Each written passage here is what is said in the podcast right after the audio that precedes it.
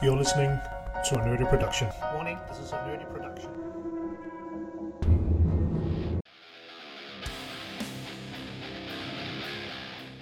This is a weekly podcast about game mastering.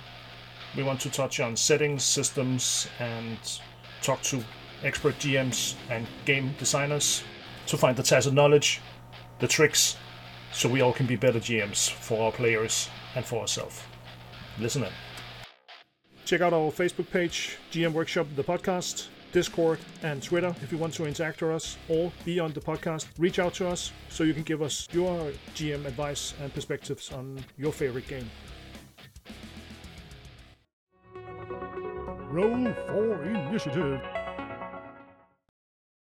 Welcome inside the GM Workshop. Today I'm talking with Sam from Edge Studios. And uh, Genesys is the namesake of uh, Sam's uh, wheelhouse uh, this evening, and he wants to enlighten us on this uh, on weird dices and, and, the system as a whole. And uh, we will touch on the Legend of the Five Rings and the Twilight Imperium that are just released for for diving into for all our players out there. So, but Sam, first as always, can you talk to players or talk to the listeners uh, about where you come from, like role playing wise, and what you are doing in this time and moment in, in your geeky pro life? Of course, I'm happy to do so. Um, so yeah, um, my name's uh, Sam Gregor Stewart, and uh, I've been working in the role playing industry for about um, about 15 years now. Uh, mm-hmm. And so I got my start um, soon after college, it, um, working for Fantasy Flight Games. Um, I started out there as actually just a um, standard editor, but I was hired on roughly the same time, almost exactly the same time that Fantasy Flight obtained the Warhammer 40k and Warhammer Fantasy um, licenses from Games Workshop. And since I was already a huge Warhammer nerd, um, I ended up uh, pitching in, helping some of the developers for the um, for Dark Heresy and later Rogue Trader, and I uh, I volunteered so much of my time and spent so much time they decided that they would just take me off editing and put me on role playing full time because clearly that was uh, how things were going to go anyway. Um, yeah, and that that's how I got started. And since then, I basically was with um, Fantasy Flight for over a decade. Worked on Warhammer, uh, so Rogue Trader, Black Crusade. Um, did some work in Death Watch and Only War, and then um, was um, partnered up with uh, Jay Little and was the lead developer to Jay's lead designer on the first Star Wars role playing game, Edge of the Empire, and. Worked on that. Worked on Age of Rebellion and uh, Force and Destiny. Um, although Age of Rebellion was uh, designed by um, was led by uh, Andrew Fisher, and so I worked on that, and then uh, eventually they made me the uh, head of the role playing department, and it was around that time we had worked on some small projects, but some small independent projects, but uh, Star Wars was uh, flattening out a little bit. We had done a lot of stuff, and were looking for something new, and I proposed um, taking the Genesys, the dice system from Star Wars, and adapting it to a um, generic dice system that we could put with anything, and that's how uh, yeah. Genesys got born. So, yeah. Genesys, and then L5R, um, we we started on a couple years before um, the RPG team at Fantasy Flight was dissolved. That's uh, that's cool. Um, yeah. Yeah. When you started up uh, first first time as a DM and really felt like you were you were picking up a game before you were a pro pro geek uh, as you are now um, in your hometown or, or where, wherever you started the DMing. Which uh, system and setting was was this you were picking up and felt like this is uh, this is Sam's uh, this is Sam's uh, I'm good I'm good at, at DMing and, and creating stories for my players. For sure. So um, I really got into role playing games in college. Uh, had a good group of friends who were into that sort of thing, and we obviously played a lot of D and D. But the first game that I GM'd was, um, funnily enough, it was a setting called Midnight, which uh, was a. This was before I worked for Fantasy Flight Games. Um, since Midnight was the setting uh, developed by them bef- um, back in 2000, uh, yeah, right around 2000. Um, so it's a it, it was a setting of basically evil Lord of the Rings. The idea of there's this fantasy setting and there's this dark god, but in this one the dark god wins and setting is grim and horrible and you are fight, playing resistance fighters against um, evil. And so I took that and I ran um, three of my friends through a uh, good like six seven month long campaign of it. Um, they did a lot of very uh, very epic stuff, and um, I think they're well on their way to uh, defeating the Dark God himself when eventually petered out, as they often do. um, yeah. Now it's funny because uh, the then when I came to uh, when I came to Edge Studio a couple years ago, um, a, the first project I was working on was a readaptation of Midnight or um, D&D 5th edition. So it really was sort of a full circle situation for me. That's uh, that's pretty cool, actually. it's uh, it's it's it's weird how how these things comes around um, and bite you in the ass. Uh, it really um, is. yeah, yeah, yeah.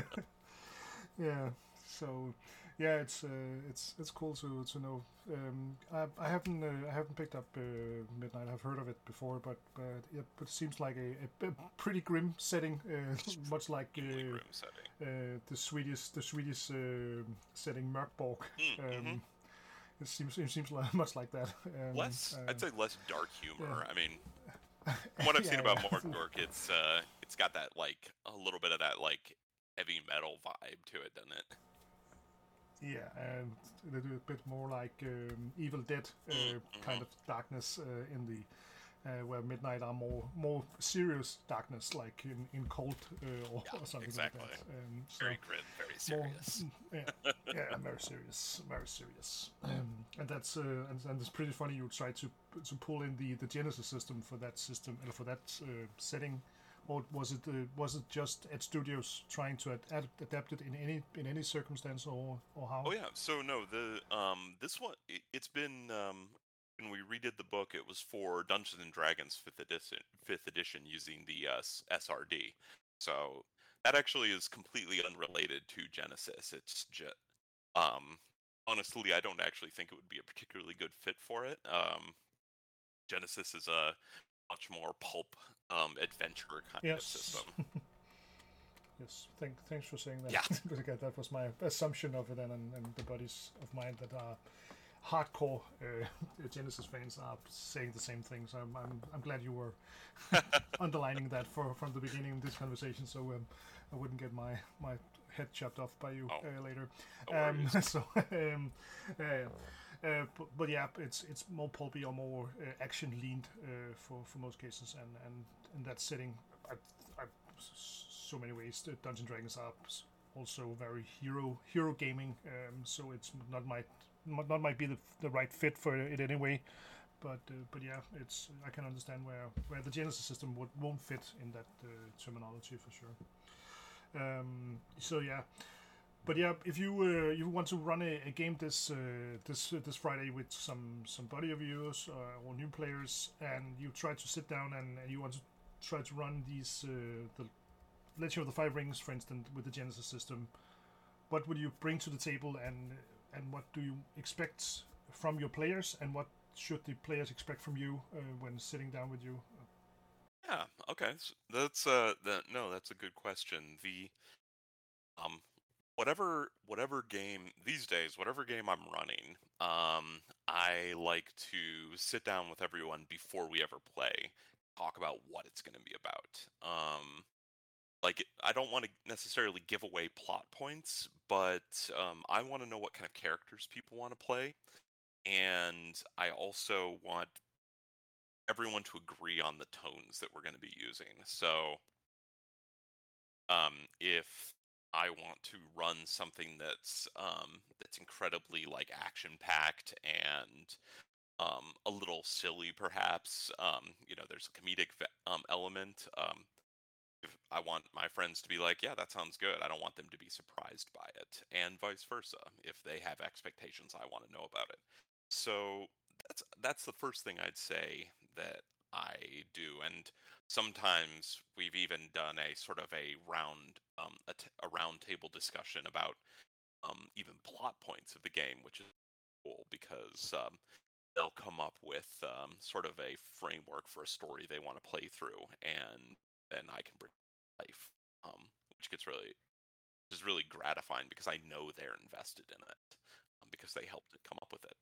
Um, otherwise, uh, you know, just uh, some of the basics. A uh, at least a something of an understanding of whatever game system we're going to be running, and um, you know, bring some snacks.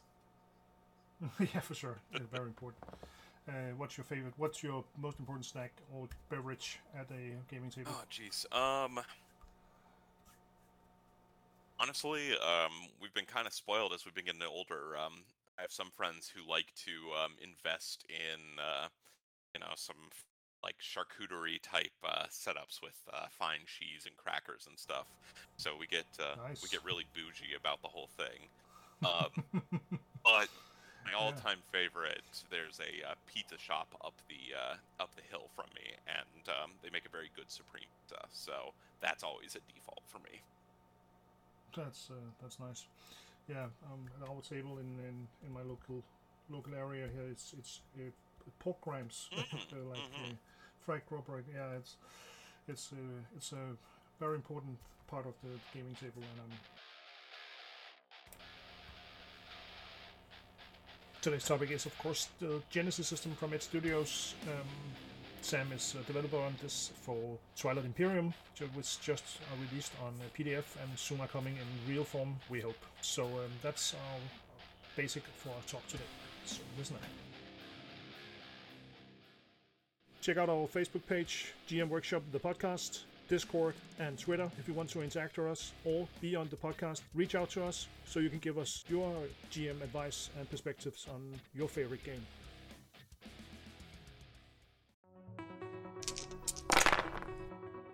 But um, but yeah, it's uh, it's great to hear that you want to to. I have these uh, these ideas about how to um, formulate it for players, it's it's always great to hear different point of views, and that's the reason I'm always uh, asking this question for, for my for my for my guests, and and try to to have these expectations being in line with your players, and have these talks about what kind of movie are, are this is this a comedian movie or this is a horror movie or is it a comedian horror movie? Um, is it the evil dead as we talked about before? Um, how how much we would we lean on um, personal things, how much pulp would we want to to interlean into, and of course the setting. And with with the Legend of the Five Rings, there's a lot of aesthetics built into the setting, and there's a lot of things that are not happening. There's no f- funny sidekicks uh, as such, um, and no, uh, and and there's a lot of uh, rules based in the setting, as in Star Wars. There's a lot of structure and and settings. Um, so definitely. so having these talks with your players before sitting down. That's pretty important, as you also are doing, of course. So, um, so yeah, it's good to hear. Yeah, um, but but system wise, uh, if you want to pick up this game, uh, Legend of the Five Rings, how much? If you have three or four new players that are totally blank on this, as as I am, uh, what would you want to to emphasize on the narrative dice system because it's it's such a great system to create stories, it's it's very hard for especially the new players and all players that are usually playing with a GM that are the one that with that primary storytelling ability. Um, how how would you uh, which what expectation would you give to your players? so to clarify something first, um, the Legend of the Five Rings and the narrative dice system are two different things. Um, Gen- um, so Legend of the Five Rings uses its own system. Um, it also have funny symbols. They're the other funny symbol system game that FFG made back in the day, but it is very yeah. different from uh, Genesys. So I can I can talk about both both ones if you want. Okay, so So for Legend of the Five Rings, um, I think the I think really there you need to um, if you're going to play in that system, you need to spend some time reading up on it. Um, and back when FFG first got the uh, got the license um, to work on it, um, uh, Katrina Ostrander is a um, now sort of a one of the heads of uh, the setting development at Asmodee. Um, she ran um, the RPG department through a fourth edition L5R game just so that we could understand the setting and um, get an idea for it because honestly most of us were very new to it.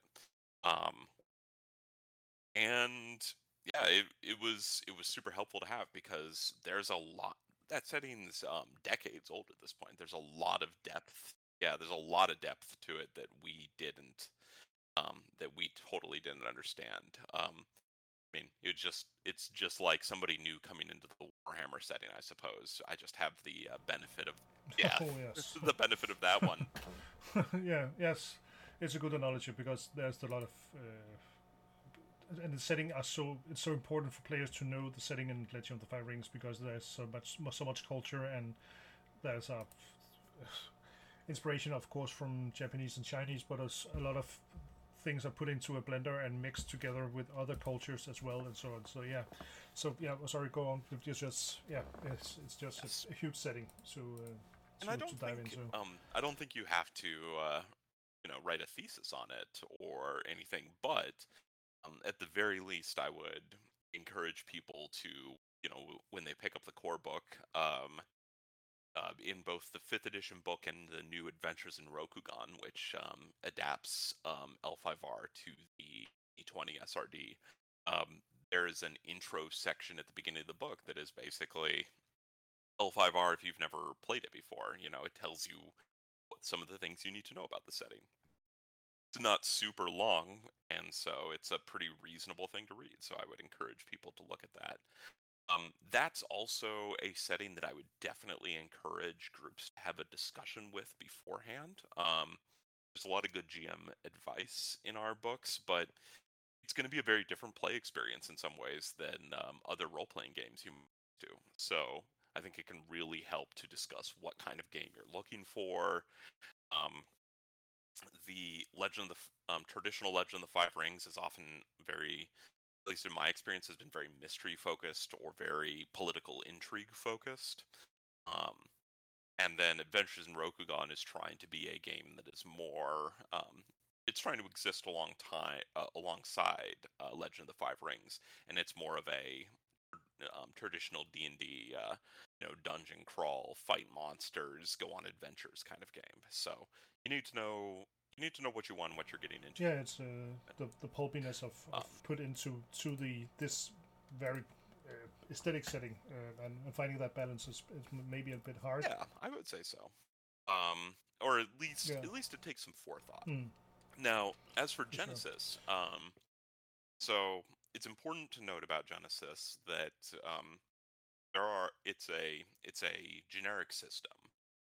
It works with several different systems, and we've released a um, a science fiction setting, a fantasy setting, and a um, we call it a science fantasy, but it's just a very weird setting. eh, Secrets of the Crucible with it, and we are working on more of a space opera setting right now with Twilight Imperium. Yeah. Um, will hopefully be up very soon.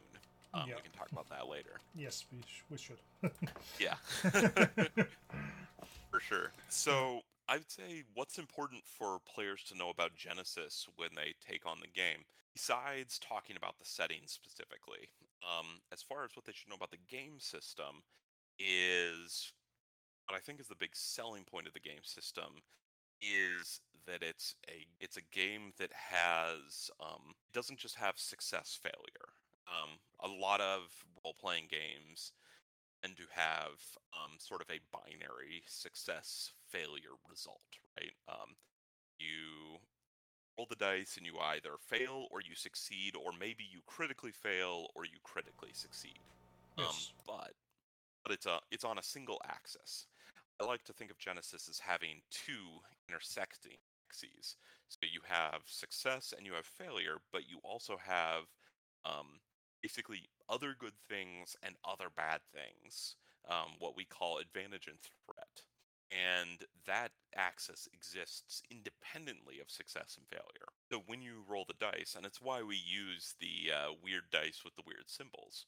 Um, when you roll the dice, you can end up with successes, you can end up with failures, but you can also end up with advantage, and you can also end up with threat. And what that means is instead of just having those two results, you succeed or you fail, um, or even a range of success and failure like many systems do, you have succeed, you can fail, you can succeed with advantage, you can succeed with you can fail with advantage, fail with threat. Um, and a lot of those results are scalable as well. So one dice roll can be a pretty major occurrence. Um, and it almost never it does happen, but it, the dice almost never just say and you're you fail and you're done. Almost always you fail or succeed, but also, um, which is cool about it because the two two axes, the success and failure and the advantage and threat, are detached from each other. You can, like I said, you can have either result. So what it really does is it encourages a certain amount of storytelling in the game because what advantage and threat means is if you get advantage, something else happens in the scene that is good or you do something else that is good, but it's not directly related to what you're attempting, or at least it isn't what you're attempting. So if I'm trying to I'm trying to sell you on playing Genesys, um, I would make a charm check, let's say. Yeah. And let's say I succeed. Um, you now want to play Genesys. Um, let's say, on the other hand, that I fail, but I fail and I get advantage. I don't convince you to play Genesys, but we become good friends. The advantage means that we're now good friends.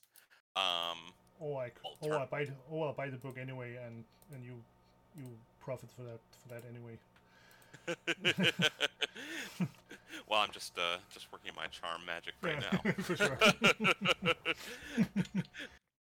and the other hand, um, if you know, with the threat situation, whether or not I sell you on Genesys, maybe I also manage to uh, horribly insult you, and you're like, "That game sounds pretty cool, but uh, that Sam, he sounds like a real asshole." Yeah. Sorry, I don't know if you can swear on this. it's fine. well, it's a it's a Danish Danish based uh, podcast, so you are you're allowed to do anything. Oh, perfect, perfect. Um, yeah, in the U.S., be allowed like one or two, and then it'd have to be explicit or something. yeah. Sure. yeah. Um, but anyway, so that's kind of the that's the core co- concept of Genesys, and why I personally like it is because it opens up this chance for the players and the GM to engage in a lot of storytelling, and also the action almost never stops. Um, no matter no matter almost no matter what happens with the dice, it always leads to a chance to progress the story, just sometimes in ways excuse me, in ways that you may not expect. Um that's part of the fun of it. So I would uh I would say that um I would what I would want to tell players who are sitting down to play Genesys for the first time is to be open minded, be ready to be creative with it, and um, be ready for a little bit of improvisation. And really, you can, and then yeah, you can really go from there. But um, it it's a game that re- is definitely rewards players who are um, willing to relax and sort of think on their feet a little bit. Yeah, because when I'm when I'm looking at this game, I'm trying. I played a lot of uh, Power by the Apocalypse and, and also the 3D mm-hmm. games. Also, this fail forward mechanic uh, as as in, in this game as well. But in, in this system, there's a lot of now. It's it's right now you have to improvise, um, especially as a player. That could be difficult, but also as a DM, the story can change in a second, and you have to to think on your feet um, very fast. So it, it can be uh, very hard for new GMs, especially, to pick this game up and try to to figure out how to run a, a impro game uh, from the dice rolls uh, in this second. So helping your players and helping yourself emulate this understanding of the game is is should should uh, should be a uh, is is hard to to to imagine to to. to oh, I get the yeah, I, yeah. Yeah, I can absolutely see what you're saying, and I absolutely agree. Um, it's um, one of one of the things we've tried to do to help new DMs and players with that is um, we've um, in the books we've come up with a number of uh, charts. Basically, um, it sounds pretty boring, but uh, it works pretty well. And on these charts are ways to spend advantage and threat. So um, and some of these are actually very mechanically focused. Um, because we recognize that some people are less interested in the storytelling and more interested in the mechanics of gameplay and i think that's perfectly fine you know everybody enjoys their own way of playing so the uh, for example in uh, in combat when you make attacks you roll the dice and you know if you succeed you punch or shoot somebody or whatever but um, one of the ways you spend advantage you, you can spend advantage on combat is to turn your attack into a critical hit or a critical injury, and that can cause lasting effects. And there's a table of critical injuries um, that uh, it's a uh, it's a it's a percentage percentage roll, but uh, there that's my uh, that's my Warhammer bias showing through a little bit. I, I sometimes I just yeah. can't get away from a nice uh, D100 table. yeah, it's, it's, it's much much easier to, to figure that out. Uh, also, mm-hmm. I played a lot of RuneQuest and and and, and Call of Cthulhu. Uh, that's the same AU.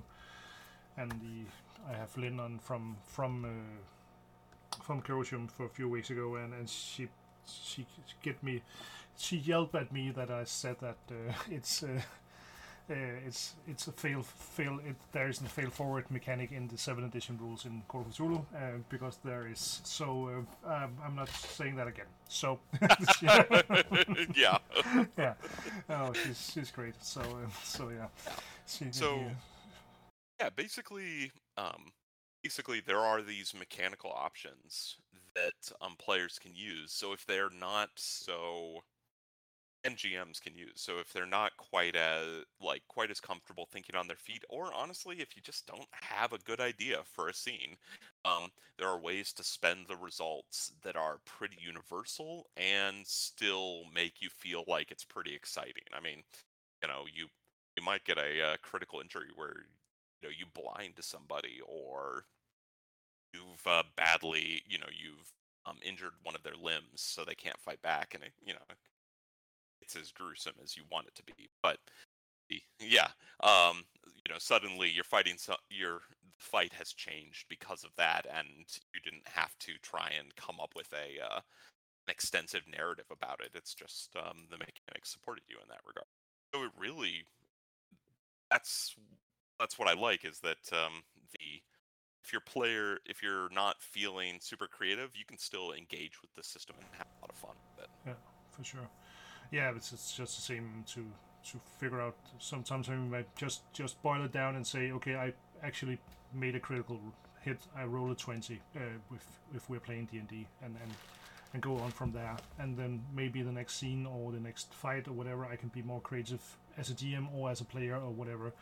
And if it's late on the evening and getting up and work the next day and so on, so you might not be that creative uh, this evening, but next Friday you you are you're back on the horse and I have the impro hat on and, and ready to, to to make great stories from the dice rolls. So so yeah, um, exactly. just find find find that balance in your group uh, play group and, and help each other finding the great uh, stories through the dice. That's uh, that's my take from it. So um, yeah, it's just it's great, great to have some some insights uh, from from you, Sam, about this because it's sitting down with a Genesys group or a group that wants to play Genesis system, there's a lot of ways to to f- give expectation to your players, and if they don't know the system or, or are not uh, experienced in the system, you have to have some expectations around the table, and that's that's what's the thing I try to draw from from this. Well, that's a failure.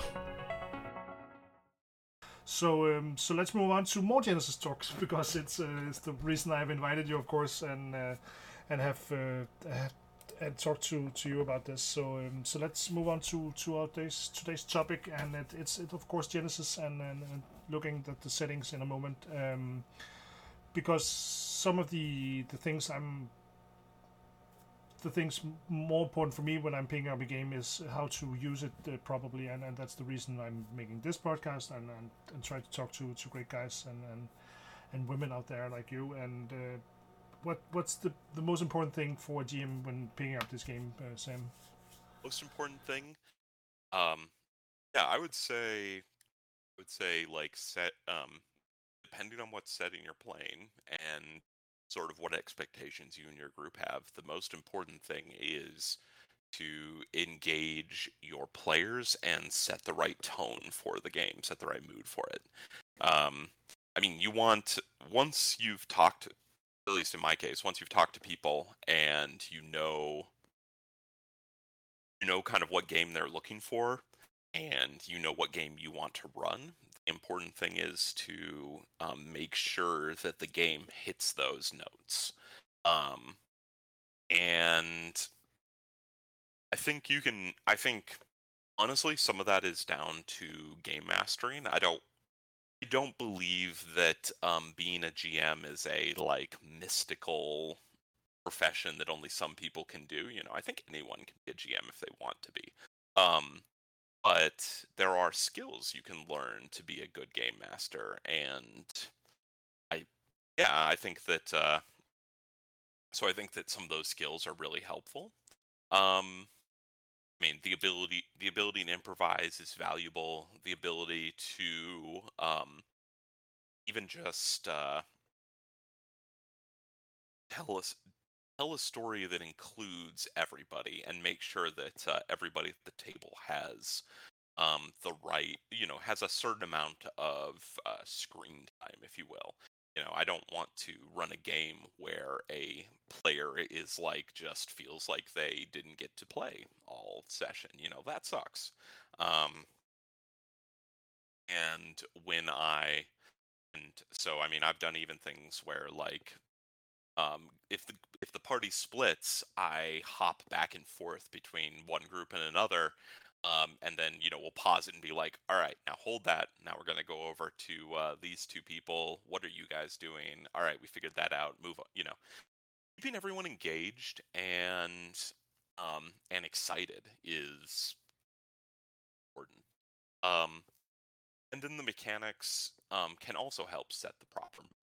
Um, and you know this this is why I don't just play Genesys or I don't just play D&D because I think that uh, some game mechanics work better for some kind of games than others. Um, and so uh, I want um, like I I really enjoy uh, I don't get to play it that often, but I've really enjoyed Fiasco, for example. Um, or when you want something really silly and uh, you know you've probably had a few drinks um, but you're looking for that coen brothers um, style of game where you're playing a terrible person and everything is going to go horribly horribly yeah. wrong um, yeah like that, that's not a that's not a game where you want a system that fails forward.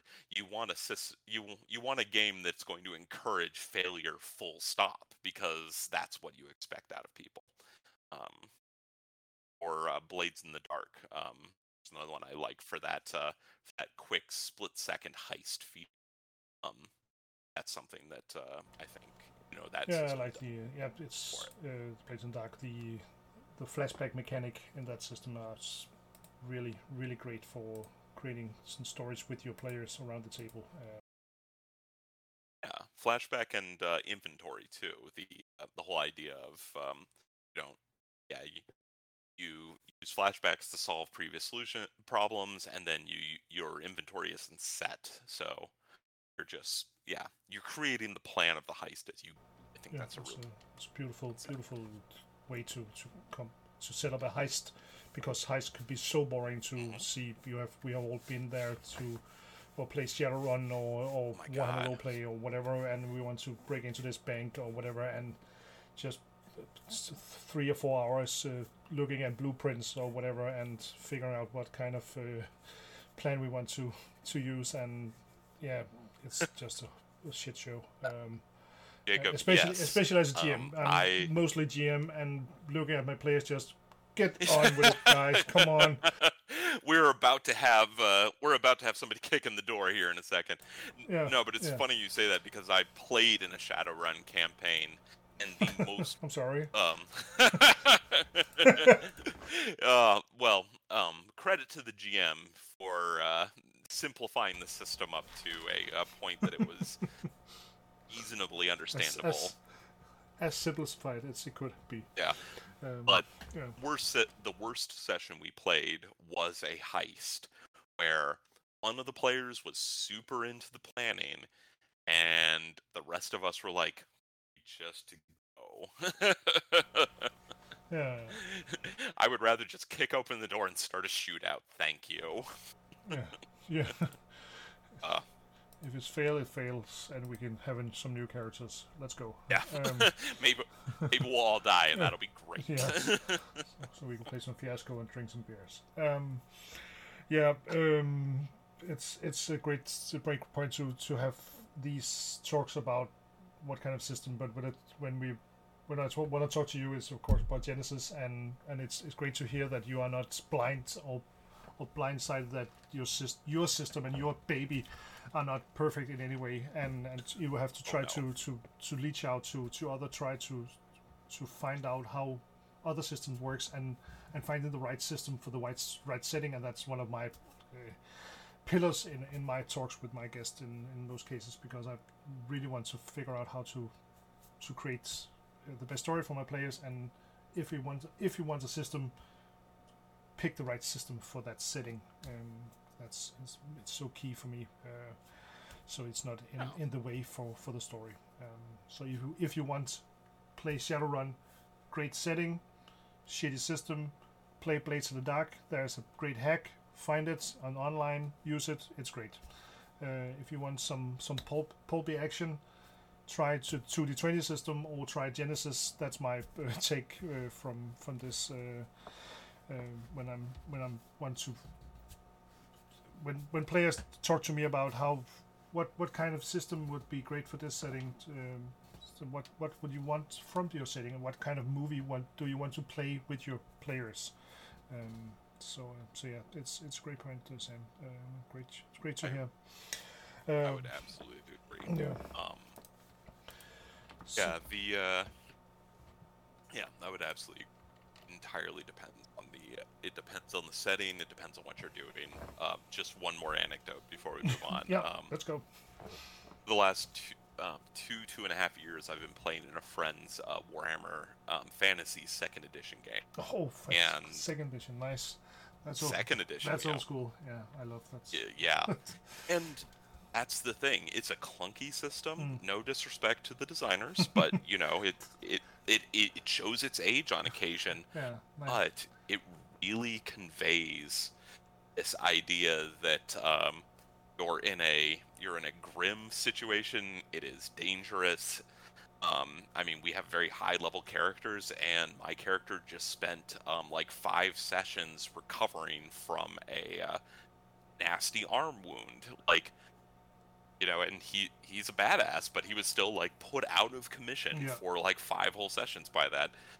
And if that's what you're looking for, if you're looking for that grim realism, it is on point. hmm for It sure. is- yeah. So This is, is sim- simulation simulation uh, gaming, uh, which are very normal from the 80 and 90 games, uh, like Fantasy Roleplay is the, the the pinnacle, but also like RuneQuest or Call of Cthulhu, the early versions, and yeah, uh, moving and then they will, will move on to to other system where the simulation are not that important, like the White Wolf games and so on. So so have these these uh, these pillars and understand what how to use them and, and why these systems are great for different settings and and, and Genesys for for sure are, are, are great for as you said the pulp the pulpy action because there's it's a great system for action um, it's a great combat system there's a there's a lot of difference. Uh, that's not just hit your uh, opponent. It's not just defend against the opponent. You you also have these like fail forwards as as we talked on before. Um,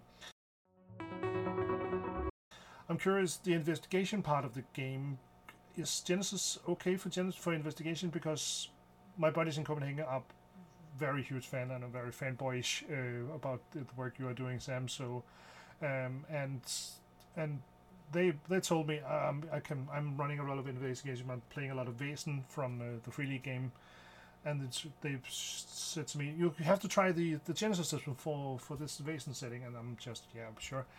How how do you feel about investigation and and the Genesys system? So I actually think it can work really well. Um, I so my experience with investigation, and I'm sure you've seen some of the same stuff, is the biggest, the trickiest part of an investigation is that your players are your players are playing detectives or you know they are playing people who are nominally good at an investigation but they themselves may not be um yeah. Usually not. Oh, and I totally include myself on that. Like there's there's nothing there's nothing that gets me more than ending up in a situation where um you know the, the game master has described a room or something and I'm like cool uh me personally I don't know what I'd be looking for, you know. Um I don't know how to solve this puzzle you've given me, or I don't know how to, um, you know, I don't know how to decode a secret message, or I didn't catch that you said that the floorboard was like slightly ajar, um, or squeaky, or squeaky, or whatever. Yeah, yeah, exactly, and and so I run into this problem personally when I'm playing that either um, either it's so you know the game master has to make it so obvious that i'm like oh well i guess you know i guess i'll go poke you know poke the floor until i hear a creaking floorboard and i guess that's where the secret you know the secret hiding place is. Or i just say can i just make a dice roll and tell me what my character finds because they're better than i am like i think that's a big like problem with investigation games um in you know unless you have both a group and a game master who is really good at figuring out puzzles or you know maybe or like all escape room veterans or something i don't know all very um, in sync in sync with each other and i know mm-hmm. that if i'm describing the the floorboards in a certain way the players are picking that up but then that it's the players that are picking it up it's not the characters that are picking it up so there, so there, there's again a a power struggle mm-hmm. between the player and the character so and and, yeah. and and we want as GMs we want you our players to succeed. Uh, we want them to win because we want them to have the clue. Maybe if we have created a handout, I love to work with handouts. So if they don't find the squeaky floorboard, they don't pick up the handout I've uh, spent like two hours creating, and and and then yep. so what? Um, and and then so what? And then there's a lot of different systems like in the, the gumshoe game. Um, have have a, a great way to, to figure that out. And, and, and again, the Vaesen game we get started on that in a moment. But but as you said, the Genesys games can do this as well because we we have the, the dice roll. If you you come into my apartment and you you, you start the scene with rolling the, the dice, so you have a, a some successes, some failures, some uh, some, some tribute tributes uh, they're called now, right? Uh, uh, advantage. Uh, advantage. Sorry, yeah, it's uh, Age of Empires, yeah, no right? It's it's Age of Empires. They're called uh, Tributor, isn't it? Actually, the same name in yeah. uh, Star Wars. Yeah. We just had to change the shape of the symbols. Oh, okay. That's mostly because they're licensed by LFL. yeah. So yeah. so yeah. Um, and then then then we can you can split up your dice pool, split dice pool, and and the GM can look at it and like, okay, you find the squeaky floorboard, uh, you don't find the the address book from uh, the bad guy, and then they can move out of the the apartment. Um, or how do you use it?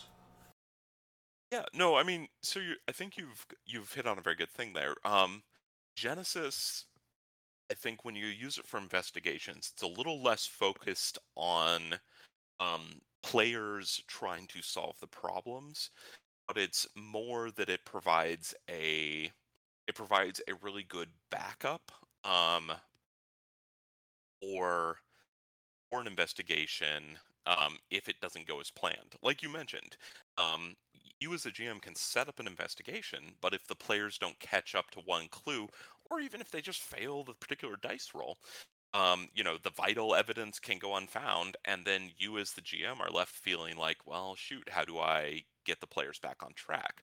Or do I have to just scrap all this work I put into it?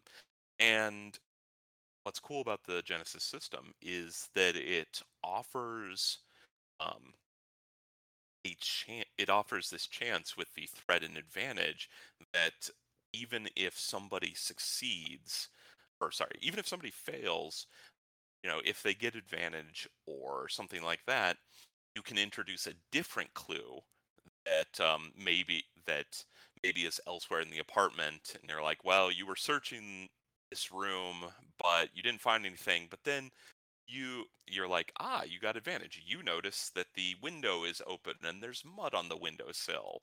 Um, so now you have this other avenue you follow.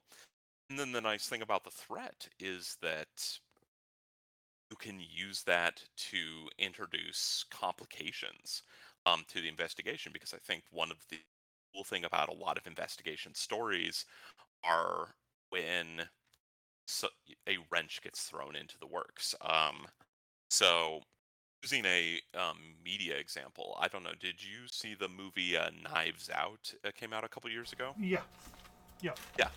So um, when uh, when the main character is um, um, suddenly ki- um, basically um, abducted halfway through by uh, Chris Evans' character, um, and uh, you know suddenly suddenly things change.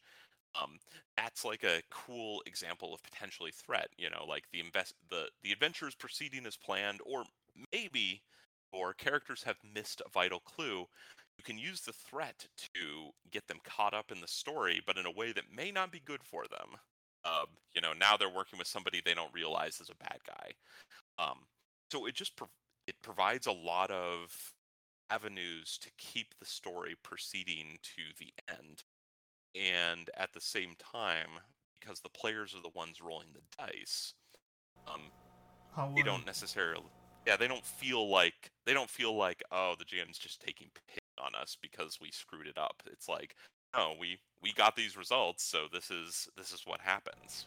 So you want to to uh, screen which uh which of the avenues are because of the failures and which are because of the the uh, the good dice rolls. Um, so mm. so you're not you're not splitting up the dice pool. Say okay, you find the mud on the window because you rolled this, but you actually also find this phone number on this trap uh, at a, nightclub, uh, but uh, or this pack of matches in a classic classic way in, in investigations. Exactly. yes. So, but the the bad guy knows they are coming, and uh, that's it's a setup that he wants to gun them down when they enter their the, this fake night, nightclub or whatever. So so so so see the dice pool when they move into the apartment and then improve from from that stance as a GM, or have a a bunch of uh, outtakes on how to a list on okay we have some successes we have some failures and we have some some um, uh, some uh, advantages, advantages uh, for instance and and threats uh, set set up so I can pull them out of the bag when the, the, the players are rolling dice. Some of the things I, I've often run into that uh, we are more players than a normal uh, like Dick Tracy kind of investigation.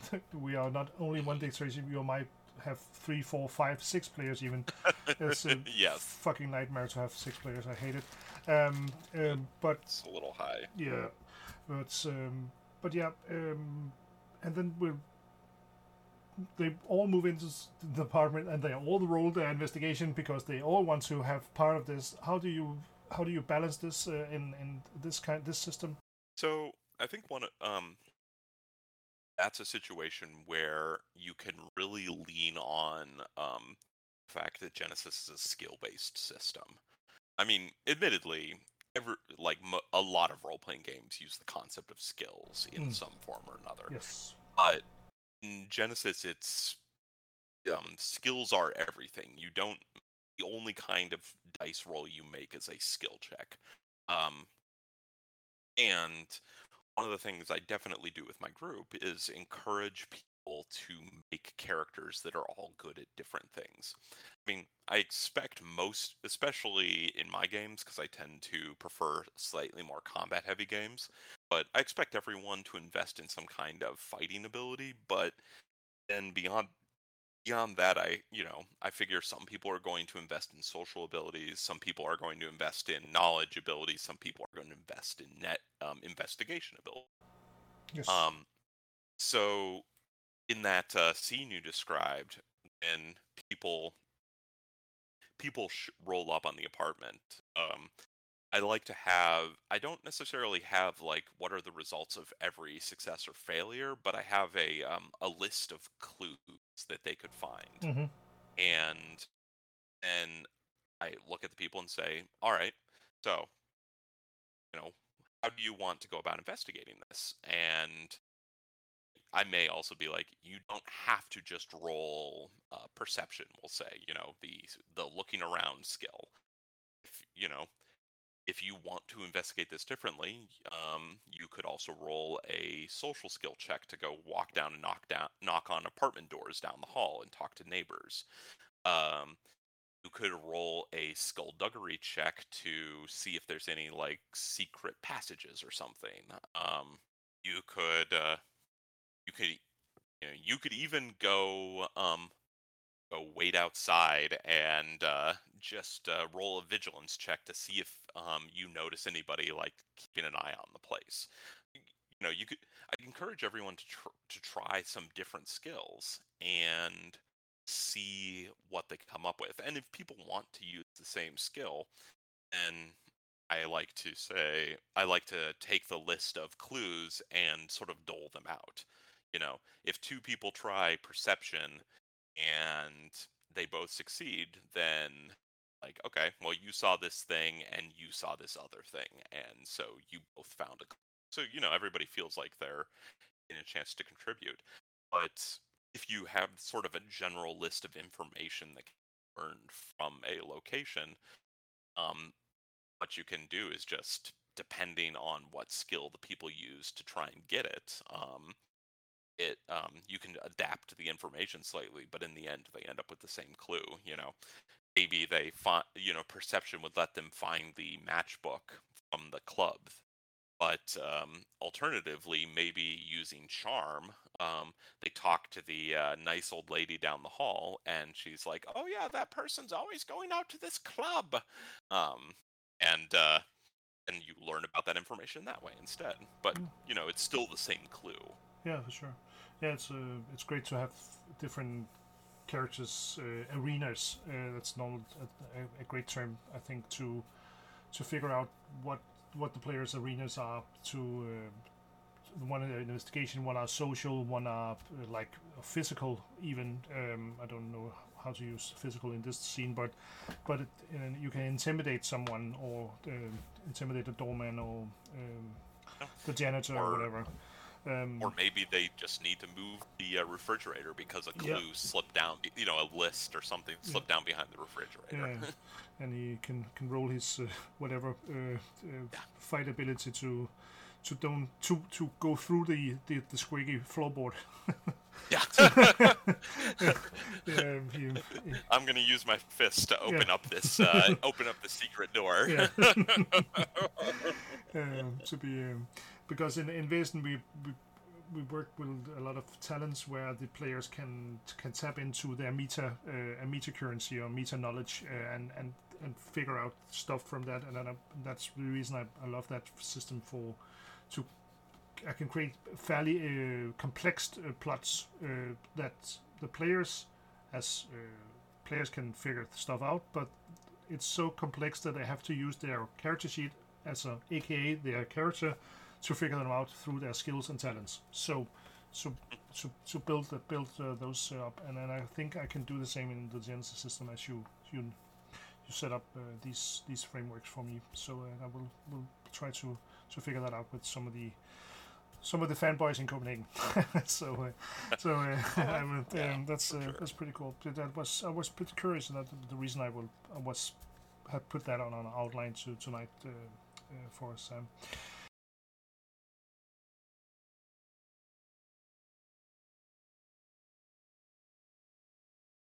we have touched on the the Legend of the Five Rings, so so let's let's move on to the Twilight Imperium. Um, that's the the new thing, uh, the newest thing, and uh, yes. our our common common friend uh, Giri uh, have promised me uh, he wants to run a a scenario with me uh, at the Twilight Imperium and the the, the intro game you have created uh, for us. Um, I have, I have, are you the, the writer on that the, the intro game uh, for the Twilight Imperium? Um, well, actually, it was a. Uh, I have to admit, it was a couple of colleagues and friends of mine who worked on, who did Ashes of Power, the uh, intro game. Um, Max Brooke and uh, Michael Gernes. Um, they worked with they worked with me. I was, but my my role in that one was more managerial. So a lot of reading uh, editorial stuff, and then you know signing the checks, kind of thing. Um, so they get all the credit for coming up with that storyline. Um, yeah, it's, it's just uh, just to sum it up to, for the listeners, the Twilight Imperium is like, of course, this old uh, nostalgic uh, board game that uh, you have uh, tried to, to flesh out for for a for a role playing game. I've played this a bunch of times, and there's a lot of different races. I can't remember them all, but but it's very it's very uh, space opera high fantasy. It's, it's not hard fantasy, uh, hard uh, sci-fi at all. It's it's uh, much much more uh, through uh, leaning towards Mass Effect and Star Wars than uh, than Expanse or, or something like that. So just to have to to set the the tone in this game. it's would say Mass Effect, Star Wars, and also Dune. Yeah, um, Dune. Yeah, a bit a bit Dune because of the politics. Yeah, but that I can see that uh, for sure. I'm I'm actually running a Dune game uh, in these uh, yesterday. So. oh, nice. Yeah, it's it's it's weird. it's hard because there's there's no no funny business at all. That's that's very serious role playing um, all the time. yes. Yes, it's very grim. Uh, but and... but yeah.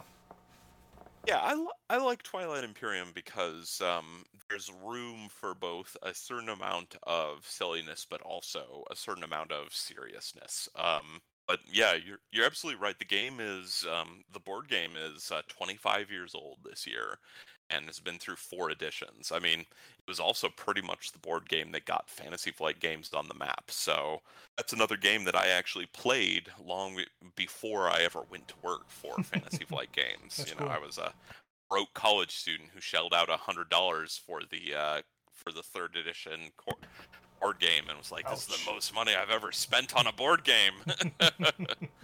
um, Ouch. But yeah, and now I play Games Workshop games. So yeah. what do I, you know, what do I know about? That's like that's hundred hundred dollars per per unit yeah. or something like that. That's oh yeah, fucking ridiculous. Easily. Yeah, Twilight Imperium. It's a it's long been a setting that I've been really mm, really excited about, and I thought it was a really cool setting. And when we first did Genesys at Fantasy Flight Games, we uh, we did it a couple years before um, they shut down the game depart- the RPG department and then uh, started up Edge Studio after that. But uh, when I was first at Fantasy Flight Games, um, Twilight Imperium was always the setting that I wanted to make a uh, a Genesys expansion for. Um, and Dane and I, um, Dane Beltrami is the lead um, lead designer for um, TI Fourth Edition and also uh, the expansions on it, uh, Prophecy of Kings. And he and I were always talking about how we would do a role playing version of it because, as you pointed out, it's the board game is this. It's board game covers the entire damn galaxy, and you're not playing people. You're playing actions. You're playing these species um, and political organizations. Um, so how would you turn that into a uh, role playing game?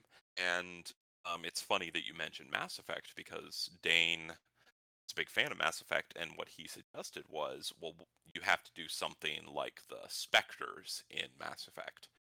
And so we got to talking about that, and in this setting, um, for those for your listeners who are not familiar with the setting, um, the two the thirty second elevator pitch is that it is our galaxy, but in the far future, there was an intergalactic empire um, run by these people called the Lazax, and through civil war and politics, their empire fell apart, and after 3,000 years of dark ages, all of the different political groups in the galaxy have slowly climbed out of their um, their home worlds and are starting to establish themselves again.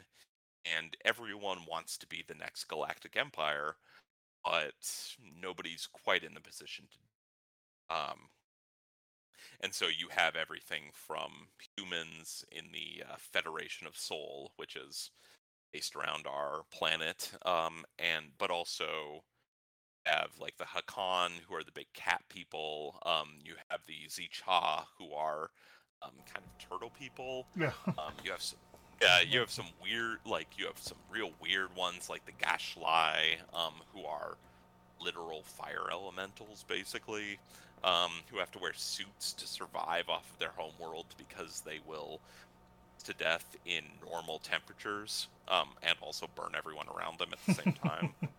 yeah, um, they're not social people. Yeah. well, they're very nice people. You just have to get used to talking to talking to them through uh, like um, thirty, you know, ten centimeters of armor plating. yeah. Um, but, yeah. Yeah. But so you have all these different factions, um, and the only way we could see to make a role playing game that embraced all of these factions is that um, is you make a group that works for this organization called the Galactic Council, and that's always been a part of the board game. But it's basically it's the UN for Twilight Imperium. It's a um, it's a political body that represents all the different factions and has just as much power as all of the factions agree it does. Um, so usually not a lot of power. Um, and uh, so you are special agents working for this galactic council. You're called the Keleres, um, which is a uh, an adaptation of the uh, Roman, ter- uh, the actual Latin term Celeres, um, which were the bodyguards of the ancient Roman kings. Actually, um, side note, we didn't go with uh, Celeres because uh, as Kat pointed out, it sounds way too much like celery in English. so we yeah. couldn't bring ourselves to do that. So yeah, we gave us a hard K. Yeah, and Solaris is also the, the currency in Dune. Uh, well. Oh yeah, yeah, that's true. I didn't even think about that, yeah. but thank goodness we dodged that bullet. um, so you play you play these um, the Keleres, and um, your job is to protect the galaxy from these big threats. I mean, there are in the setting there are um, cyborgs come back for vengeance there's a rampant homicidal ai there are literal demons from another dimension there there's all sorts of problems. Um, and you're like the only ones who are like hey could we deal with the threat to everyone's existence and then you guys can get back to plotting world war three or whatever. Um, so you're the heroes but most people are too busy plotting World War III to give you the time of day, and um, a lot of people in your organization are spies or plants or um, other, you know, double agents that have been put in by these various great powers to um, further their own agendas. Um, and in fact, like the concept of like having agendas is one of the parts of the game is that your character might owe one of these big civilizations or even just like might owe like a crime lord or something and you might be forced to work at cross purposes to your group um, to pay off this debt. So so you're playing like cia agents for the un but you don't really have any power and you actually in are in the pocket of uh, dictator states all over the world I think you. Yes, that's about it. Cool, Um, you're the you're the CIA. If uh, the CIA had to make deals with crime lords to uh, get funding, which If- if they- actually, If they have. I- yeah, have no, yeah, the CIA certainly does make deals with crime lords to get funding. So, Yeah, so I guess yeah, you're just playing CIA Yeah, agents.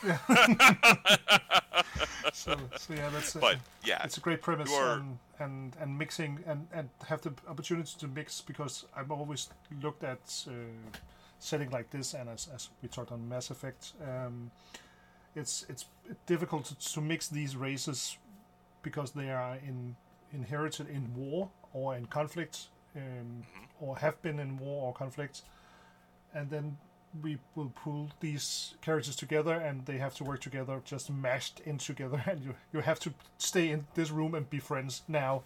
Um, but now you have some some some kind of uh, uh, reason why these characters but it's so important for the modern modern role plays games. They're not like uh, in the old gamers uh, movie uh, you look trustworthy let's go, let's go to an adventure um, you look like an elf who is Yeah. also a player character. Why yes. don't you join me on my Yeah, quest? Yeah, um, and you, or we we are sitting in this tavern, and the the wizard are, the old wizard are coming into the tavern with a arrow in the back and uh, dies on the floor, and a map rolls out of his hand, and let's go adventurers.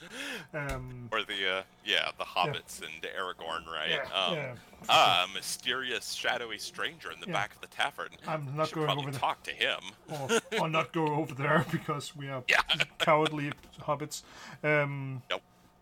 so, um, but but yeah, it's it's so so important for me when I'm picking up new games and new settings that the players have any reason to be together. Like in the Dune system we talked on just uh, before, the first thing you are creating are the your house.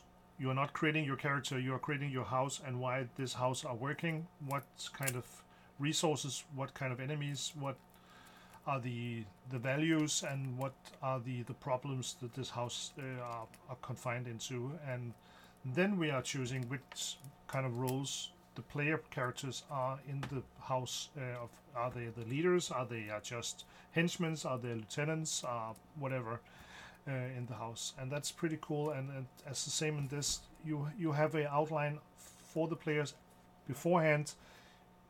The characters we are playing these this uh, sorry the the, the, the Keleres um, Yeah, no um, worries. um, units and we have to work together and then we have some agendas so the players can be uh, apart from each other. And finding that balance i might find a bit interesting and a bit hard um, because the players have to trust each other in these very uh, co-op uh, missions i imagined. But if they know they have different agendas the the meta knowledge from the players can can lash into the characters and and figure out how what what these agendas can they f- screw each other's over and uh, that's um, I'm a bit I'm a bit worried about that part of it. How how do you manage that? Uh, because in the Yeah. the alien RPG for instance there's also these agendas but they there it's it's cinematic scenarios so we will kill off your character and we just get a new one. But in this in this play pattern is n- more normal play pattern if you can say that. Um, you you have to grab these characters and and and carry them through a lot of stories and so on. How how do you manage this uh, balance between these agendas that might can be in conflict with each other and and this cooperation uh, like co-op with uh, work with the players?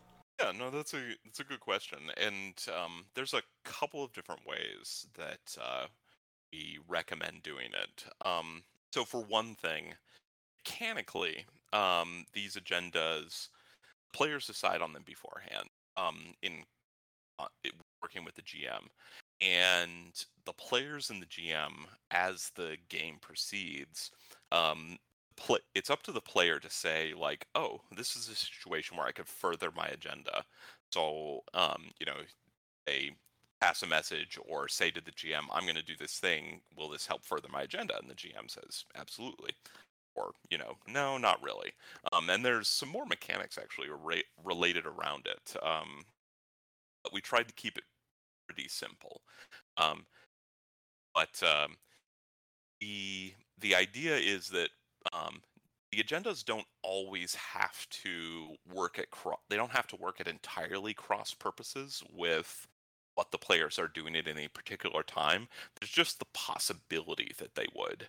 Um, for example, um, if your agenda is to, um, you know, get some military secrets back to your faction, um, and you get sent out to um, to do something completely unrelated. But while you're doing that, you're walking through this military base of like a rival faction.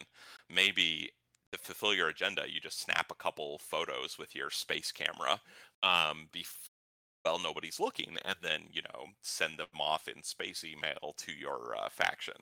And um, that can help pro- progress your agenda. It doesn't necessarily doesn't necessarily hurt your party. If you get caught it might cause some problems. Um, but the other side of it is you um, what we very much encourage players and gms to do is for the game begins, um, decide whether you want to have the agendas be public knowledge or private knowledge. Because um, I can see groups enjoying both. Um, pers- um, personally, I've actually, the older I get, the more I like having everyone at the table know everything that's going on because I trust my players to um, basically differentiate between character knowledge and player knowledge and not always do things that are good for their character but will be interesting for their character. So, amongst my group, I almost always say, "Hey, this stuff's all going to be public. Um, you know that uh, you know you know that this one player is secretly also a spy for Sol, and you know that this other player um, owes this big debt to this crime family debt to this crime lord, so they're going to try and steal money whenever they can get off. Um, every you know, and everyone's like, cool. And so, and the one player who owes the money to the crime lord, um, like steals steals from a you know steals from a vault they're supposed to be protecting. Everyone's like, oh, you know, their characters are angry, but the players are all like, yeah, yeah, that we expected that. Um, or maybe you also can be encouraged to work against your uh, you know work against your agenda for the the uh, benefit of the group. Um you know maybe you're like wow this would be really helpful. I'm going to choose not to do this because this is going to help the party and you build up that party relationship. Yeah that's, um, that's like the classic um, we are smuggler in star wars and we owe this uh, crime boss some some credits um, and then we yeah. will actually work against that that crime boss in yeah. any way any turn we would go. Exactly. Yeah. I'm not gonna lie that that you know that whole idea of like Han Solo owing a debt of obligation that was in Empire that was a that was a big inspiration for this. Yeah. Um, and then the other way to play it is you say that if your group is comfortable and like everyone trusts each other and you can play where you don't know everyone else's agendas and you have that secret note passing and all that. The only thing we suggest is that um, everyone be okay with it before you start. Um, you know, because I've played, I've also played in some games where we had that element of you know people working secretly, uh, you know, against the against the benefit of the party for their own ends all of the players knew that that's what we were getting into. So it was fun and it created this tension. So really, I think in the end, what's important is that everyone buys into it beforehand. And you know, if uh, if that kind of like politicking and backstabbing doesn't uh, doesn't appeal to your group, um, the nice thing about it is you can just choose not to use the agenda rules, and it's not going to like break the game if you don't. No, it's not. It's not the. It, it's not demanding uh, in any way um, as it is in other games like like as I talked about for the the Alien game. It's what yeah. the, the, fuels the, it fuels the plot and the fuels the, the characters into next act and so on because it's more cinematic build up.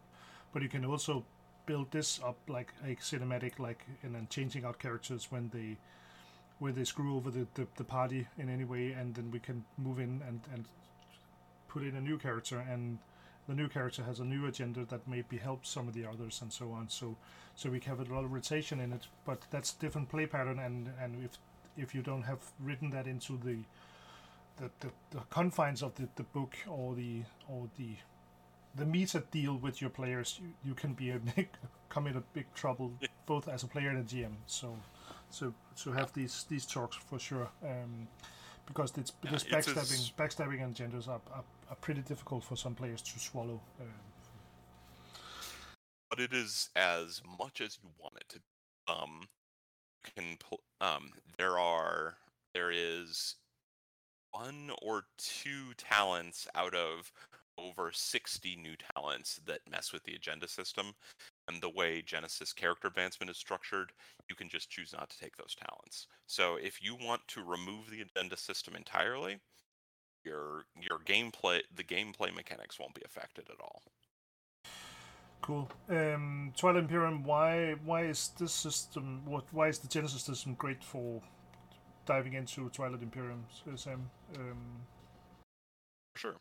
So I think that um, the Genesys system works so well for Twilight Imperium because there is, because it is really a quintessential space opera.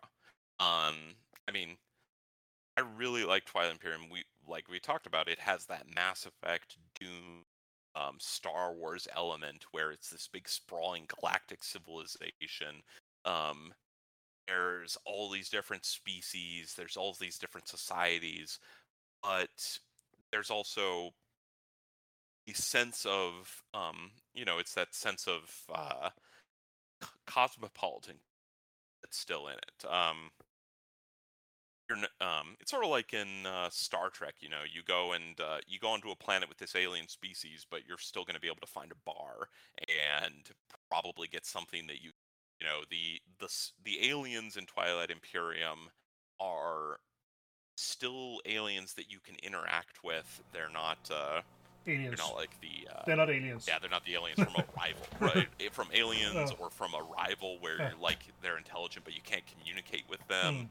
Mm. Um, they're you know the Hacan are cat people, but they're like you know they they act like people who also have some cat traits to them. Um, so that already lends itself to a somewhat pulp um, experience in my feeling. You're are doing these sort of grand, larger than life adventures.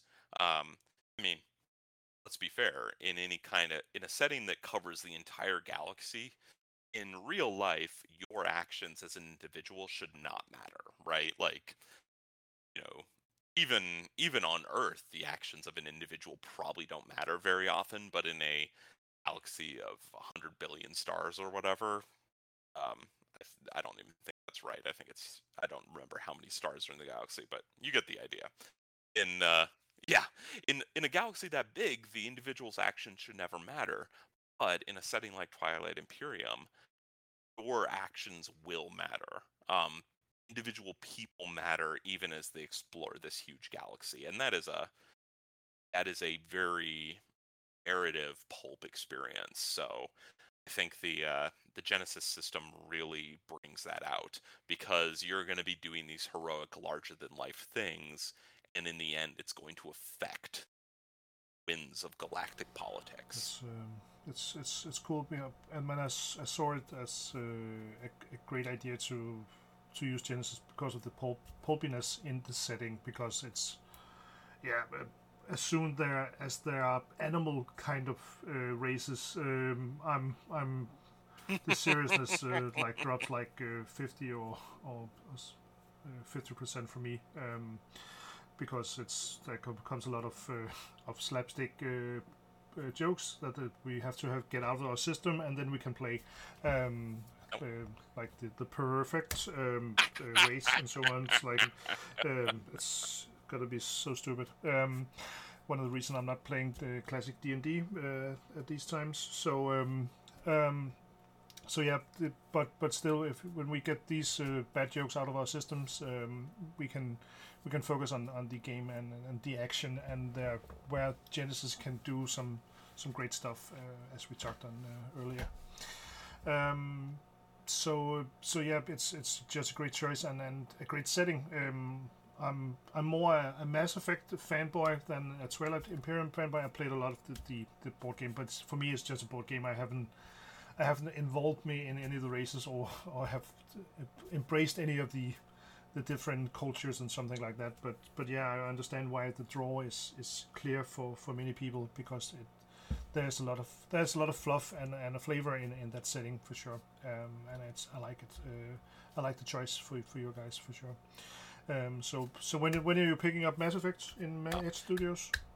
No, I'm putting up putting a pressure on you. oh, I mean, yeah. Me personally, I would love to do something with Mass Effect. Yeah. I was a big, big. One, Mass one of my fan. biggest challenges with Mass Effect um, is that the biggest story are already told um, in the the Shepard Chronicle. Um, yeah, it's the, it's, it's the same issue with uh, a lot of settings, right? Lord of the Rings has a similar problem. Yeah, Star Wars, Star Wars, and Lord of the Rings, and so on. Yeah, so so finding these why why why do we want to tell a story that the players can never uh, submerge uh, in uh, above that story, and but we can also figure out how to tell more subtle stories and more another or different play patterns or or in the Dune system, the Dune world, that we are just a, a feeble little minor house and that are not even in the canon. Um, so, uh, so figure out how to tell stories in these great and very rich settings, uh, like the Twilight Imperium and Mass Effect and Star Wars, of course, as you worked on. And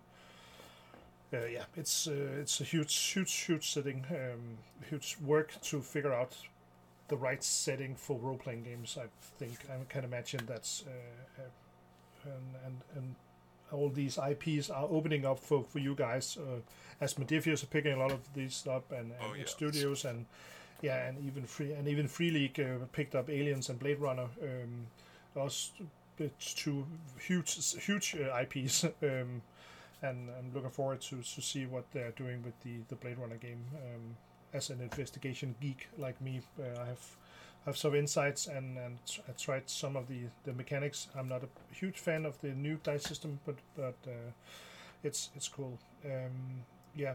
So uh, if not Mass Effect, uh, what's uh, what what are the wishes from you and and the the, the fans uh, you talk to uh, frequently, Sam? Because I know you are very active on your Discord and and the other other medium and talk to to guys like me and, and the other podcasts and so on. What, what are the what are the wishes uh, out there uh, that you that are realistic or uh, you are you are listening to uh, and not dismissing at at, at, at yeah, such? Well, I think right now, um, Twilight Imperium has been on our radar for a long time, and it's been a very much a source of frustration that it has taken as long to come out as it has. And admittedly, at this point, it's still not out um, we're taking some steps about that, and I'm really hoping to have some news about that in the next month or so. Um, but that's that's kind of my initial goal.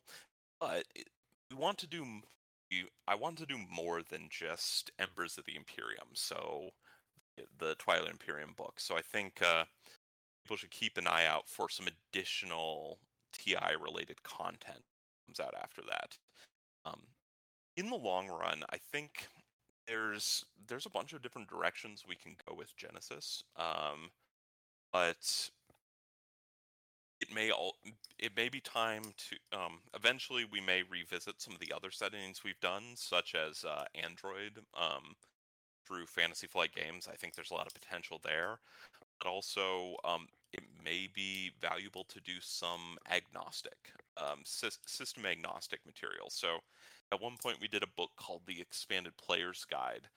It was not for a particular setting, but it was just talking about like some additional resources for building your own settings and for um, playing games. And it, I don't know, it uh, seemed pretty popular, and it might be worth doing something similar. Um, something that uh, encourages people to um, use Genesys to make their own games uh, going forward.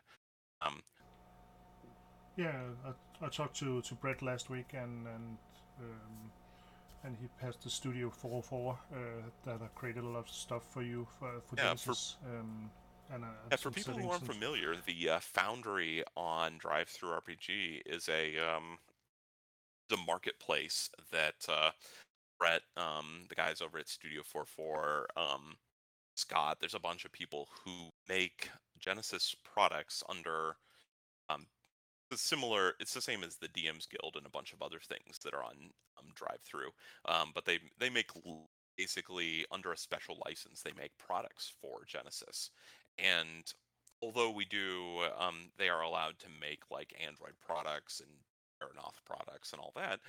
Um, one of the things we really encourage is um, people making their own settings using the Genesys rules. And in fact, the agreement you sign to publish on the Foundry spells out that, well, you know, we'll always use, own the mechanics, the Genesys mechanics. Like that's, you know, the Genesys game is ours. The setting is yours. If it's your new setting, then we have no claim over it. So the people who want to come up with their own fun, weird, or whatever setting, but they they are looking for a system to do it with. Um, they can use Genesys to make that setting. They can publish it and have other people play their uh, play their games and uh, check it out. Your brand, actually, uh, for for for other words, um, and and that's it's great to have this.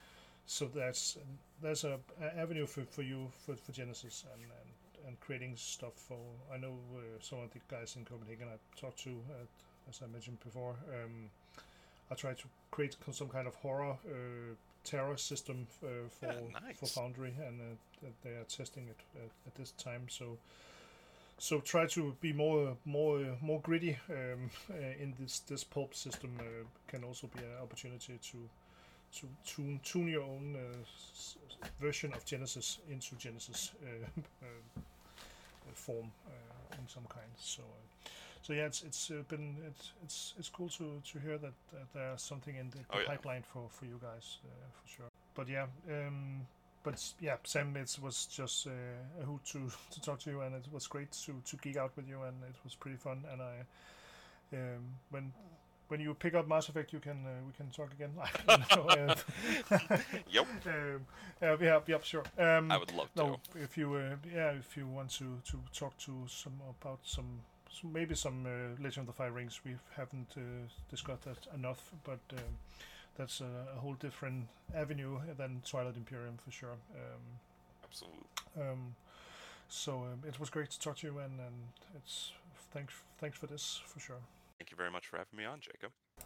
Thanks a lot to Sam to talk to us about uh, Genesys and uh, Twilight Imperium and a little bit of Legend of the Five Rings. Next time, I want to start my series on my Fallout campaign to enlighten you on how I'm working with the, the setting and how to build up a campaign. Uh, this is with my players uh, that I'm playing with. So um, I hope you will listen in and try this experiment with me. Follow us on uh, Facebook, GM Workshop, the podcast. If you want to interact with us and talk to us, give us a message